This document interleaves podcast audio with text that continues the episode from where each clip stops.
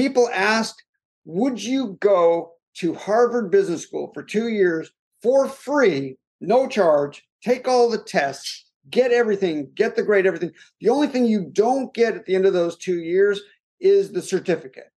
Or you can pay $80,000 a year for 2 years and get the certificate. No one has any interest in the education. Mm. No one. Nobody goes for that. Hello, fellow risk takers, and welcome to My Worst Investment Ever. Stories of loss to keep you winning.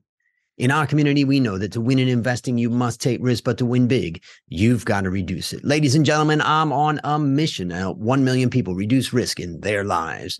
To join me, go to myworstinvestmentever.com right now and sign up for our free weekly Become a Better Investor newsletter, where I share how to reduce risk and create, grow, and protect your wealth. Fellow risk takers, this is your worst podcast host, Andrew Stotz from A. Stotz Academy, and I'm here with featured guest David Siegel. David, are you ready to rejoin the mission? Let's do it.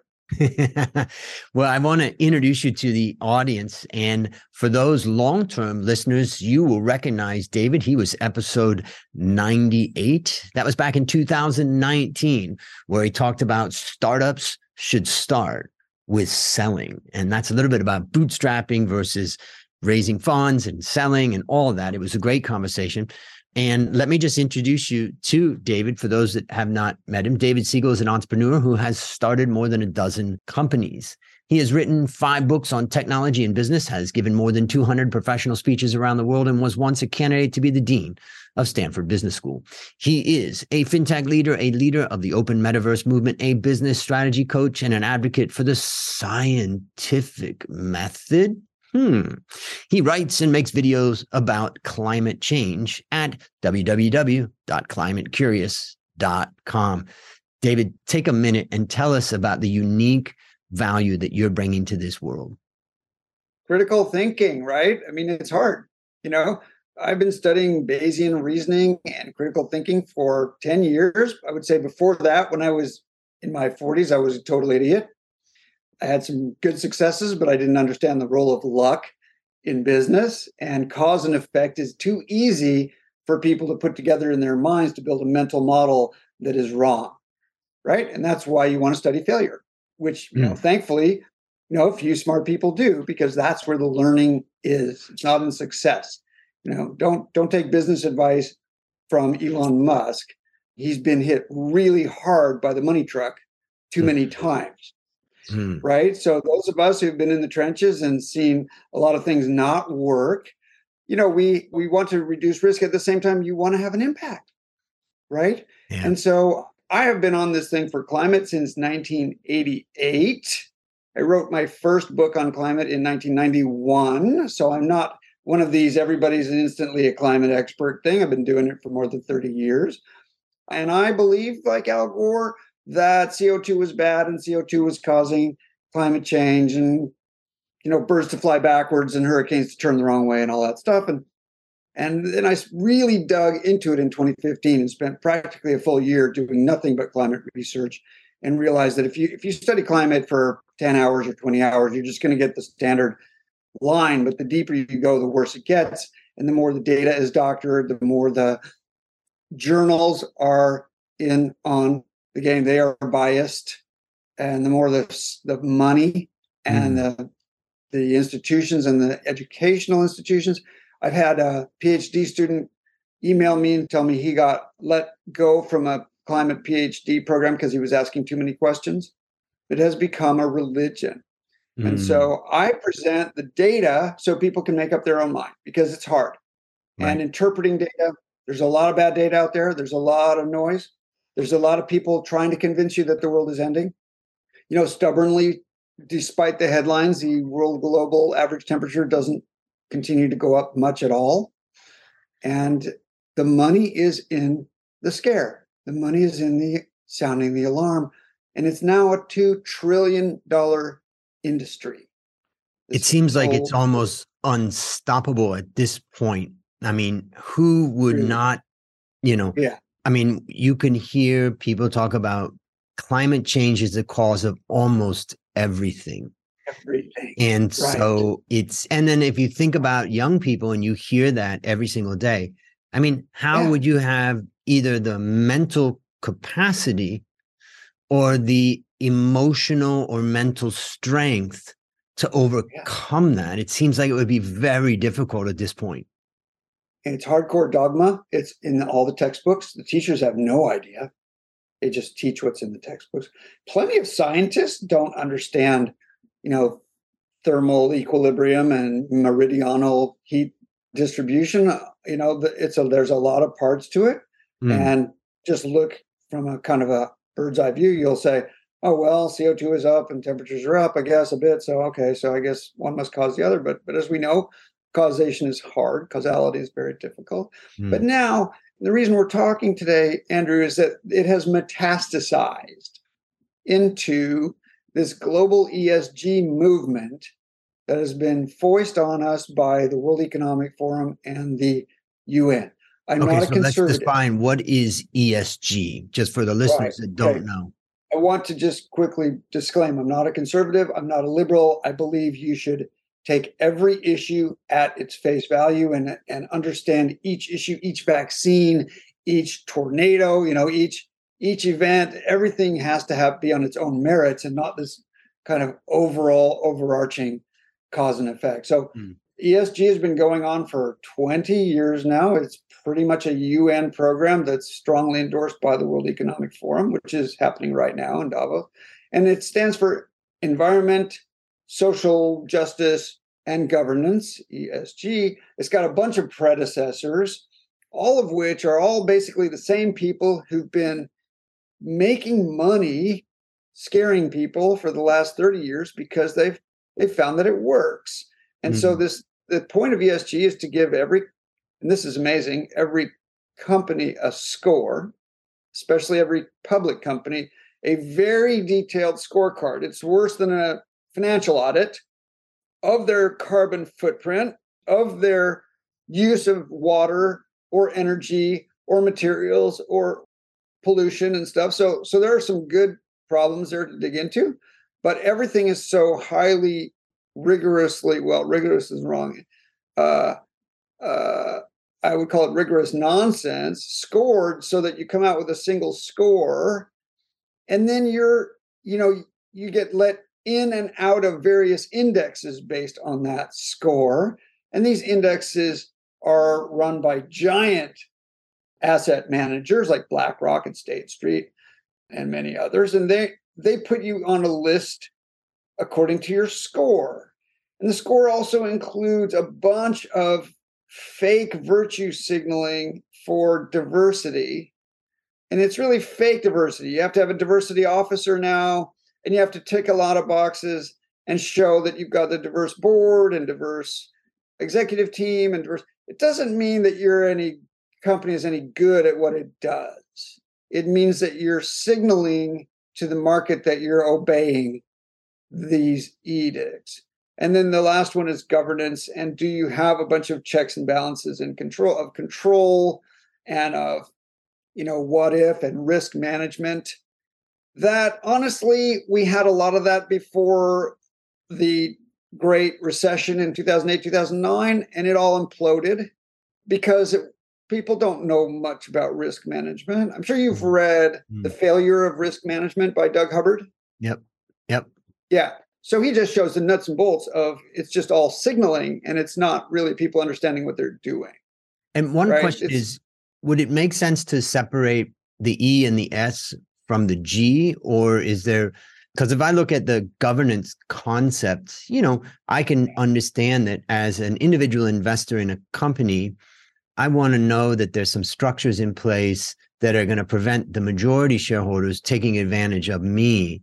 And I presume that's what the original intent of governance was. From, you know, I went back and looked at kind of when did governance really start to come around. I can see like the mid 70s was the beginning of a lot of governance stuff. But what is your perception on governance relative to the E and the S aspect? I'm saying there are problems here for sure. I'm saying the cure is worse than the disease. So the way to do it is not to have Deloitte give your company a score. Deloitte was also the lawyer for Enron, or the consulting company for Enron. All these guys are the same people who played a big role in the 2008 financial crisis.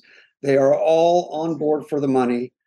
There's no critical thinking. In fact, a peer-reviewed study came out a couple months ago showing that these scores are, ESG scores are so arbitrary that they're pretty much the main person who's doing the scores overall concept of the company, and just turned into a score. There's no requirements really. It's this very non-rigorous, it's not a scorecard. It's not objective at all. And it really comes down to, do we think these are good guys? And we're going to charge them a bunch for the rating. So there's a lot of conflict of interest, right? And the government's thing, just like the environment, just like social, it's important. It's just we're doing it the wrong way, right? And by pulling it down into a score, people get sorted according to the score, and that's very bad. Okay. So let's, first of all, if you can find that research, I'll include that one in the show notes so that people can look at it. It's on my website. Yep. Okay. I've got a blog. I have a blog on the website. Yep. And there's a peer-reviewed paper there from Harvard. We'll go through that. I'll include that on the show notes. Now let's talk about what is the problem that ESG, let's just step back, because the world's got a lot of problems. Yeah. And we want to try to solve them. And this is one of the reasons why I think people feel like I've got to join ESG, because otherwise I'm not doing something to solve the problems that we face in this life, in this world. So what are the problems that we are facing, or that ESG type of thing is trying to solve? So there's a wide range. Many of them are just made up. Okay. The climate thing and the carbon footprint stuff is completely made up. Their whole thing is that you can buy carbon offsets. There'll be carbon trading, and you're going to get a carbon score not only for you but all your suppliers and their suppliers, and it's called Scope 3, which. Let me just take a minute to say, Andrew, that right now in the United States, every public company is paying on average $2 billion a year for compliance. Right now, every public company in the United States is paying $2 billion a year for compliance. And the SEC commissioner has recently said that with full Scope 3 ESG compliance, that will go to $8 billion per company. So 4 times. So $6 billion per company times the number of companies on the exchanges is going to get thrown at consultants and highly paid diversity officers to check boxes. This does not help CEOs run their companies or make their industries more efficient. Is there any research that you've seen that could help us understand that cost, just so that we can verify it? Obviously scientific method, and also an SEC statement. It's an SEC statement. So I've got it actually on the blog. Yep. And you can trace. I have no idea how the chairman of the SEC came up with this. I'm sure he's got some resources. Okay. We'll look at that, and we'll include that in our show notes, because I want our show notes to be some resources that people can go to. Yeah. So I've asked you what are the problems, and one of the things you've said is that the problems, some of them are made up. Some of them are made up. Yep. Right. And some of the solutions to them are, that's a separate thing where you talked about carbon credits and offsets and stuff, which you could argue is a solution. But let's just talk about like real versus, made up problems. What are these problems that we're trying to solve? I don't have a long list, but I'll give you a really good example. Human trafficking is bad, right? Yep. I think we can all agree that we don't want companies using slave labor or forcing people to work for them. There are many examples of this, right? There are many examples of U.S. companies using contractors in other countries where they have suicide nets at the bottom of the buildings because people jump out the windows, where they have looked the other way to take advantage of cheap labor in camps that you don't want a film crew to go see, and on and on. And this is bad, right? So that it's very important that this come out. And it's very important that we have transparency. What's not okay is to reduce it to a score that some consultant gives you. This is just like an IQ score. It's a very multidimensional problem, and it needs multidimensional, investigative reporting. Okay, so let's talk about that for a second.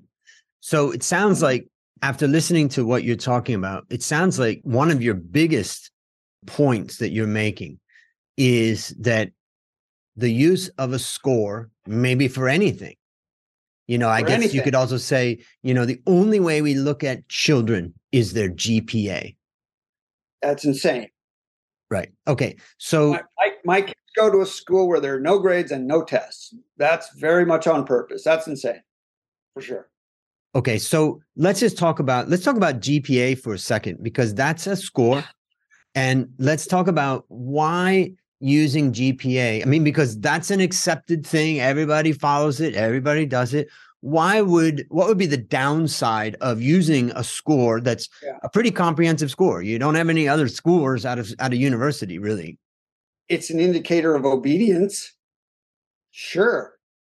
So in the factory era, that was a really good indicator of success, because you do what your superiors said, and that's what the whole institution was about. Now, you've probably noticed AI is going to take the repetitive work away, right? So over the next 50 years, AI will replace all repetitive jobs, right? So we need people who are independent thinkers, who are creative, who are going to spend 99% of the learning outside of school. So this concept of schooling people up for 4 years and then unleashing them, and then they're good for the next 60 years, that was over a long time ago. So it has been failing for a long time. Okay, and so let's go to this for just a second, because I agree that when we think about GPA, there are some people, young people, teachers, parents, that obsessively focus on that GPA. And they become almost robots. And as I've oftentimes said to my university students, that sometimes the highest grade people end up having the hardest time in the real world. So I definitely can understand that an obsession with it is bad. But, there's plenty of normal people that have, got some independent thinking from school and still got high GPA and all that. Let's talk a little bit more about the damage that it's doing. Is the damage that GPA does so significant that it offsets the good that GPA does? Because I feel like that's also what's happening with ESG. Like, come on, this, this is good. So let's just think of GPA, because everybody understands that for a second. I've done a really thorough teardown of education, especially secondary education, which is 4 years that you're never going to get back. And that is really not going to serve you in the 21st century. Not sure that it did anything for anybody in the 20th century. It's just a signal. It's really just a signal to employers, right? Employers can say, oh, high GPA from Harvard, no problem. That's an easy one, right? So it's just outsourcing their hiring decisions. But if you didn't go for 4 years and you just went into the job pool and started working, how far would you be in 4 years, and how in debt would you be? I would say, and we never get to see the counterfactual, we see, oh, well, he went and got good grades, and then he got a big job at some big consulting firm, or, went to some, and it's been fantastic for him. Yeah, but could he have done, or she have done better with 4 years of real world experience, getting paid, not going into debt, and not paying attention to fake signaling, but actually getting kicked in the pants in the business world? Instead, because in school, oh, okay, I got a C in that. All right, whatever, I'm moving on. That doesn't happen in the real world. There are no grades in the real world. Nobody gets a grade. You get your head handed to you if you screw up, or you have a bad boss, or things happen and you move on to the next thing, but you carry it with you the whole way. Okay, so some of the argument here is that life is complex. The problems we face are complex. Humans are complex. And narrowing it down to one indicator, as in GPA, just, it may have some good points. It may have some, benefits for some people. But the overall point is that it misses the full development of a human, or it misses the opportunity to have a passion for learning, or creating an environment that's, bringing out the best potential in people, or what? Couple things. First of all, is it relevant? Mm-hmm. Is the MBA relevant? I argue it isn't. When I was a candidate to be the dean of a business school, I said, let's get rid of deans and let's do it a different way, because the MBA is just a signal. First of all, let's just cover this. It's not the GPA that matters. It's the name of your school, period. That's 99% of it. The GPA is secondary. Oh, you went to Yale too? Oh my gosh, do you know Professor what's his name? You know, it's really about, did you go to an Ivy League school or a top 10% school? That matters much more than the degree. Mm-hmm. Second, people asked, would you go to Harvard Business School for 2 years for free, no charge, take all the tests, get everything, get the grade, everything. The only thing you don't get at the end of those 2 years is the certificate. Or you can pay $80,000 a year for 2 years and get the certificate. No one has any interest in the education. Mm. No one. Nobody goes for that. It's available. You can audit any class at MIT you want. They're not going to stand in your way. You can take the courses. You can get the knowledge, but you pay for the signal. And that's really what's broken is on the hiring side, that they think this is important. It is. And Elon Musk has said so, and a bunch of companies have come out and said, we're not going to pay attention to that stuff anymore. That's nonsense. Right. And it's the same thing with so many other areas of life, Andrew. There's a score on a bottle of wine you've probably seen from Robert Parker, right? Robert Parker can't even rescore the same bottle 2 years later anywhere close to the number he gave it 2 years earlier. He has no idea. It's arbitrary. Okay, so let's now move back to ESG. So what we've tried to do in this discussion is try to narrow down some of your arguments. And I think one of the arguments, which I think has some strong validity, is that coming up with one score on something or even scoring things is full of problems, full of bad incentives, full of subjectiveness possibly in the process, full of obedience and, you know, all of that. Fantastic moneymaker. Yep. And scorer. Yep. Okay. Industry. So now let's go back to then. For a second. I want to look at countries, because countries are getting ESG scores, right? Two countries with the highest ESG scores in the world are Sri Lanka and Ghana, both of which recently in the last year imploded financially, economically. Much of it as a result of failed policies, ass-kissing to get the ESG scores so they could get the loans from the World Bank to develop according to ESG principles that don't work, that drive energy prices through the roof, that make unreliable, power and energy, and that hurt the poor with energy poverty like crazy. And so all the countries are now getting the ESG scores. So countries are getting ranked. Cities and states in the United States are being ranked. And governors are getting very upset. I've got several articles in my blog about governors saying, now my state is on a list that tells lenders what risk I have because I'm an ESG risk, because I'm not at the top of the ESG rankings. And so I can't borrow. My state can't even lend to oil producers in my own state. We can't even do bond issues and finance programs because no banks will lend to us because we don't have the right score. Right.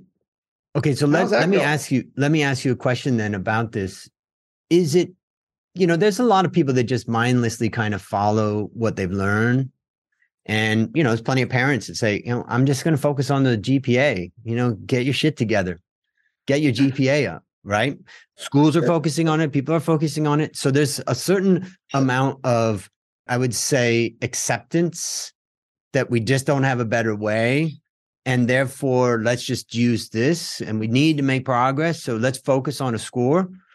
And then there's other people who really, truly understand the deviousness of the scoring system. And they are big thinkers who can see the incentive systems. As Charlie Munger said, show me the incentive and I'll show you the outcome. Right. They're seeing that bigger picture of where this leads. So is the ESG movement just a lot of followers following along and saying, hey, look, this is the best that we can do right now. You know, we don't have a replacement for GPA, and therefore this is the best we can do. Let's do it. Or is it people that are nefariously behind the scenes seeing that this is a fascinating way to get things to go a particular direction? Yes, this is a snow job that has become an industry, and that people's, you know, livelihood depend on them not knowing that it's wrong, right? They're dependent on, I mean, it's a $2 trillion industry, Andrew. It's the enfranchised. It's going great from their point of view. My God, they're completely in control. No one can dissent. No CEO of any public company can say, this is nonsense. The emperor has no clothes. So it's been adopted by every company. It's been adopted by states and cities and countries. It's being adopted by the regulator. Being forced. Right. On them. So why, you know, are people that stupid that everybody's going to adopt it, and then you're saying that it's wrong? Come on. Sure. Social signaling, follow the money. It's driven by the ratings agencies, the companies that do the rating, and it feeds in tandem with the asset allocators, the BlackRocks, to say, we've got a net zero index, and if you don't conform, you're out of the index. And out of the index versus in the index probably is a difference of 10% in your stock price. Right. So it's consistent harassment that you're hostage. Out of the index. You're just holding CEOs hostage. You're not pursuing excellence. So is your pursuing ass kissing. So your argument would then be that there's people behind the scenes that are running this type of stuff that really see how the incentive system works, because maybe they feel like, right, like this is our way of achieving our climate goals or our environment goals or our social goals. So this is a good, right thing. Or do they really have some crafty ideas behind it? I think it's Al Gore is kind of a good analogy. You know, it just works for him, right? Why would he? You know, what they've done very well is they've come up with a slew of names to call the people that they disagree with. They never engage in any debate or discussion. And the UN has already said there is no debate. There's no reason for any debate on this. It's done. The science is settled, and we own the science. So there's no talking about it.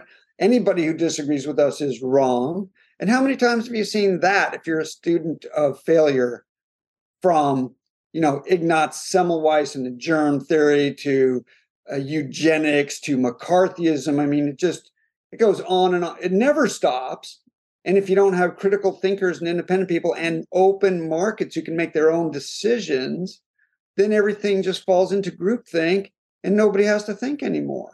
Yep. Okay. So how do you? Phenomenally profitable. How much money has Al Gore? He's monetized his scare story into getting a Nobel Prize, building a media company. I mean, it's hundreds of millions of dollars. And ask Deloitte. I've given speeches to some of these big, you know, big four consulting firms, and they can't. This is bread and butter. Are you kidding? They can't talk. You can't talk about it. I can definitely see that it's very difficult for people to go against this or to question it. That's the sign of fascism. That is the sign of fascism. I was kicked out of LinkedIn 2 weeks ago because I launched my site. You know, you'll tell people, but it's cuttingthroughthenoise.net. And tell me where I'm wrong, I'll fix it. But my message is things are pretty fucked up. And LinkedIn's message is you're out. We don't want you on the platform. So I think I would like to wrap this up by going to the Let's make a vision of hope for the young person who does have a critical mind. Yep, go ahead. I need to do one more thing before. I need to take us down into the whole level deeper. Okay, let's go one more level deeper. Because it's going to go from state and city level to personal ESG score. And if you think I'm not kidding, fall asleep for 10 years and wake up. It's going to be right here, front and center. It's going to be your personal social credit score, just like we have in China. You're going to get ID'd everywhere. Your footprint, how many miles you've traveled, how many carbon, grams of carbon, how much air travel. All of this stuff is going to determine your credit, your ability to whether you can travel again. If you forgot something at the golf club, can you drive back across town to get it or not? That's all going to be determined by an app that is going to be watching you 24/7. And your insurance rates and your credit will all be determined. I really hate it. It sounds just like insane, right? But it's just a slippery slope. And I'm a bit of an anarchist, but I also think there's a reasonable role for government. But this is the direction we're going. And I would say, I liken it to when they say we have 9 years left to save the planet, which everybody says, right? I think we have about 9 years left until this ESG fascism just takes over completely, simply by virtue of the fact that it's not okay to talk about. Silence is their weapon. So with that, I guess that would be a bad sign if you were a psychologist and you were doing family therapy with a family, and people describe that it's not okay to question dad as an example. Then look at the book behind you on your shelf by Hans Rosling called Factfulness. Yes. You're familiar with the book. Yep. Amazing book. I want everybody to read Factfulness, but there's one chapter on climate change that is absolute statistical nonsense that practically was dictated by Al Gore. Right. It's not true, right? So if it's going to be that hard that Hans Rosling, rest in peace, we love Hans Rosling, moment of silence. If, for guys like Rosling and for critical thinkers not to dive in deep enough to really understand it, what chances do we have for the rest of the world? There's, like Alex Epstein said, there's 6.5 billion people on the earth who can't afford energy very well right now. And things are getting much worse for them, and they're getting hurt and they're dying because they can't afford the energy they need because of failed policies in the last 20 years. So let's now focus on. Okay. That's a doom and gloom. Yep. And I can see there's all kinds of reasons why a credit score makes sense to businesses, and they want this, and governments are going to go along with it because, they see a lot of benefit in having all that information. The only person that's going to be boxed in is the individual, but, individual doesn't matter that much, probably, to many of these guys. They want the bigger picture.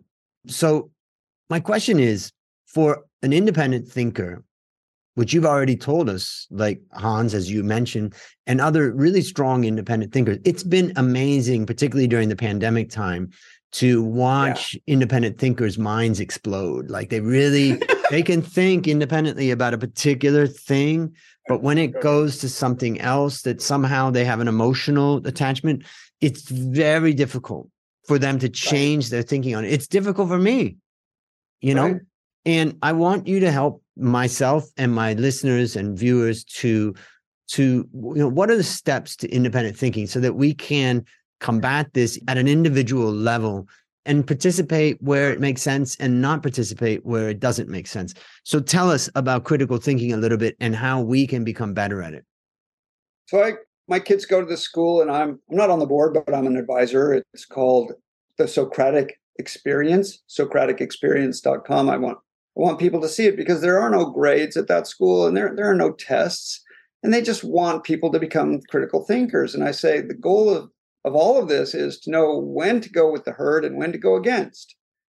And if you think about things like conspiracy theory, there are no conspiracy theories. Conspiracy theory is a word that tries to lump people together who think that all of them think that nobody ever walked on the moon, and the earth is flat, and there's COVID that Bill Gates wants to put a chip in your, all this stuff that's just all that's ridiculous. You have to take everything one thing at a time on its own merit. So I've written a big essay on this. It's called inreality.show, inreality.show. It's a huge essay. 100,000 people have read it. And it's just one thing at a time. What do we know? What are the papers? What's the research? What's the balance, right? And these are the muscles you have to develop. And I have a list of books for being able to do that. This is basically called Bayesian reasoning. I have videos on this on YouTube. Type in David Siegel Bayesian. You'll find a bunch of videos on this. They're phenomenal people.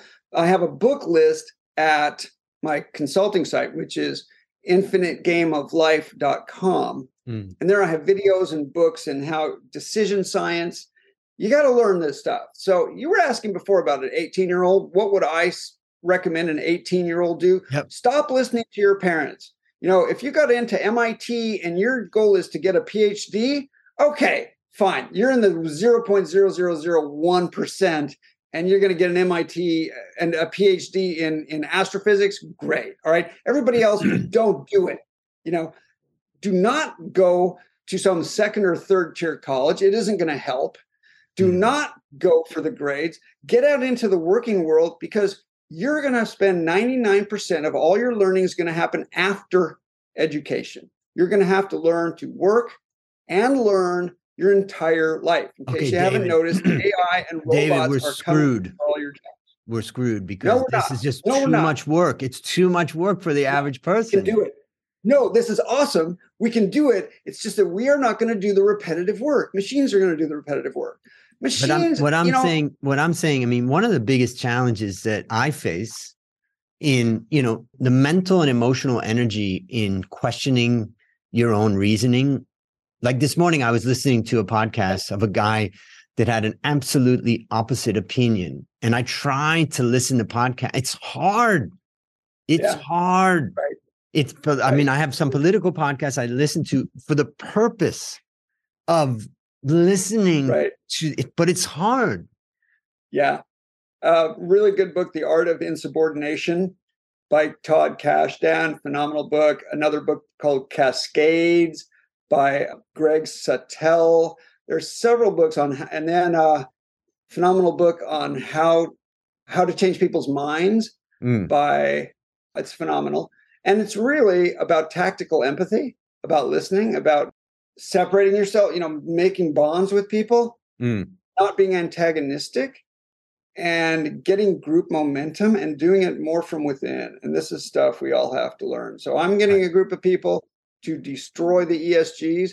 And we're just not going to do it with confrontation. We're going to do it through, you know, clear, principled, open-eyed arguments and understanding where people are coming from, and try to move them one step at a time. It's the only way anybody's going to do anything. So one of the things I do in my valuation masterclass bootcamp, where I train young people how to value companies and, in, you know, ultimately invest. And one of the beautiful things about the stock market is that it is punishing. It is ruthless. It is unforgiving. If you go into the stock market with no knowledge, and we take out the factor of luck. Some people are going to go into the stock market with no knowledge and they're going to get rich through luck.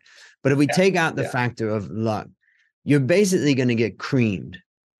And as long as that, now that's not, ultimately, I think people want to destroy that even by the Fed and other ways that we can manipulate it so that we don't have to suffer the consequences. But for right now, I would say that generally it forces truth to a certain extent. And so I try to teach the students that, to understand the market and understand that. And then I tell them, believe nothing, believe no one, demand evidence. And therefore, they're not going to invest in something that they haven't questioned. And my objective for them is to question the different theories on why a particular stock is a buy and why a particular stock is a sell, and then use the tools that they've gotten through CFA, through my course, through other places where they can get those tools and then apply them. But if you don't have independent thinking and you're not questioning everything, then you run into the risk that you just follow along. So I'm doing my little part with a small group of students in the Valuation Masterclass Bootcamp. But I just think that my answer to the question that I asked you is, how do we help a young person? I would say, question everything. You don't have to do anything the way anybody tells you to. Richard Feynman says, you know, go learn in the most irreverent way possible, whatever you want, in the most irreverent way possible. All right, I love, Richard Feynman was fantastic. And for those that don't know him, he was a famous physicist, I believe started at Cornell and then went to Caltech. Started at MIT, then Cornell, yep. Then back to MIT, then he was at Princeton for a little while, and then the Manhattan Project, and yep. then spent his rest of his years at Caltech. Yeah, you couldn't do wrong by reading every book that he's written, watching every video of him. He's an amazing guy. I read everything, and I watch all the videos to my kids. And, yep. and he said, "You first must not fool yourself, because you are the easiest person to fool. If you think you can consistently beat the market after reading everything Eugene Fama has written and taking into consideration that there are hedge fund guys who are trying to take your money every day, then you've got to realize, after reading Nassim Taleb, that whenever you have a win, there's a huge luck component there. And it's very hard to beat the indexes. And so a smart portfolio of index-like things is very difficult to beat." So last question. What is your number one goal for the next 12 months? No, I really would like to build this thing. It's cuttingthroughthenoise.net. Here's my thesis. Look, if companies are spending $2 billion on ESG compliance and they're looking at $8 billion, this is real money, why don't they give me $1 million each and give me the resources I need to not kill the ESGs, just build a better alternative so everyone can say, look, we have a better thing than that. That's ridiculous. Let's go to this framework over here. That's what I would like to build. And I'd like to have that really in motion by the end of the year. Great. Well, listeners, there you have it. Another discussion about losses, about winning, about thinking. Remember, I'm on a mission to help 1 million people to reduce risk in their lives. If you haven't yet joined the mission, just go to myworstinvestmentever.com right now and become a member. Get my Become a Better Investor newsletter to reduce risk in your life. As we conclude, David, I want to thank you again for rejoining our mission and our show. And on behalf of A. Stotz Academy, I'm not going to award you status. I'm not going to award you alumni status because you already have it. But I'm going to thank you for joining the mission. Do you have any parting words for our audience? Do I get a mug? Yeah. Do you have swag? No, really develop yourself and learn all you can. Podcasts like this are really valuable. There's plenty of other good ones. Don't take anything from other people and find your own way. Look at the data, learn to interpret data, and learn to ask nasty, difficult, irritating questions. Right. And that's a wrap on another great episode and story to help us to create, grow, and protect our fellow risk takers. Let's celebrate that today we added one more person down on our mission to help 1 million people reduce risk in their lives. This is your worst podcast host, Andrew Stott, saying, I'll see you on the upside.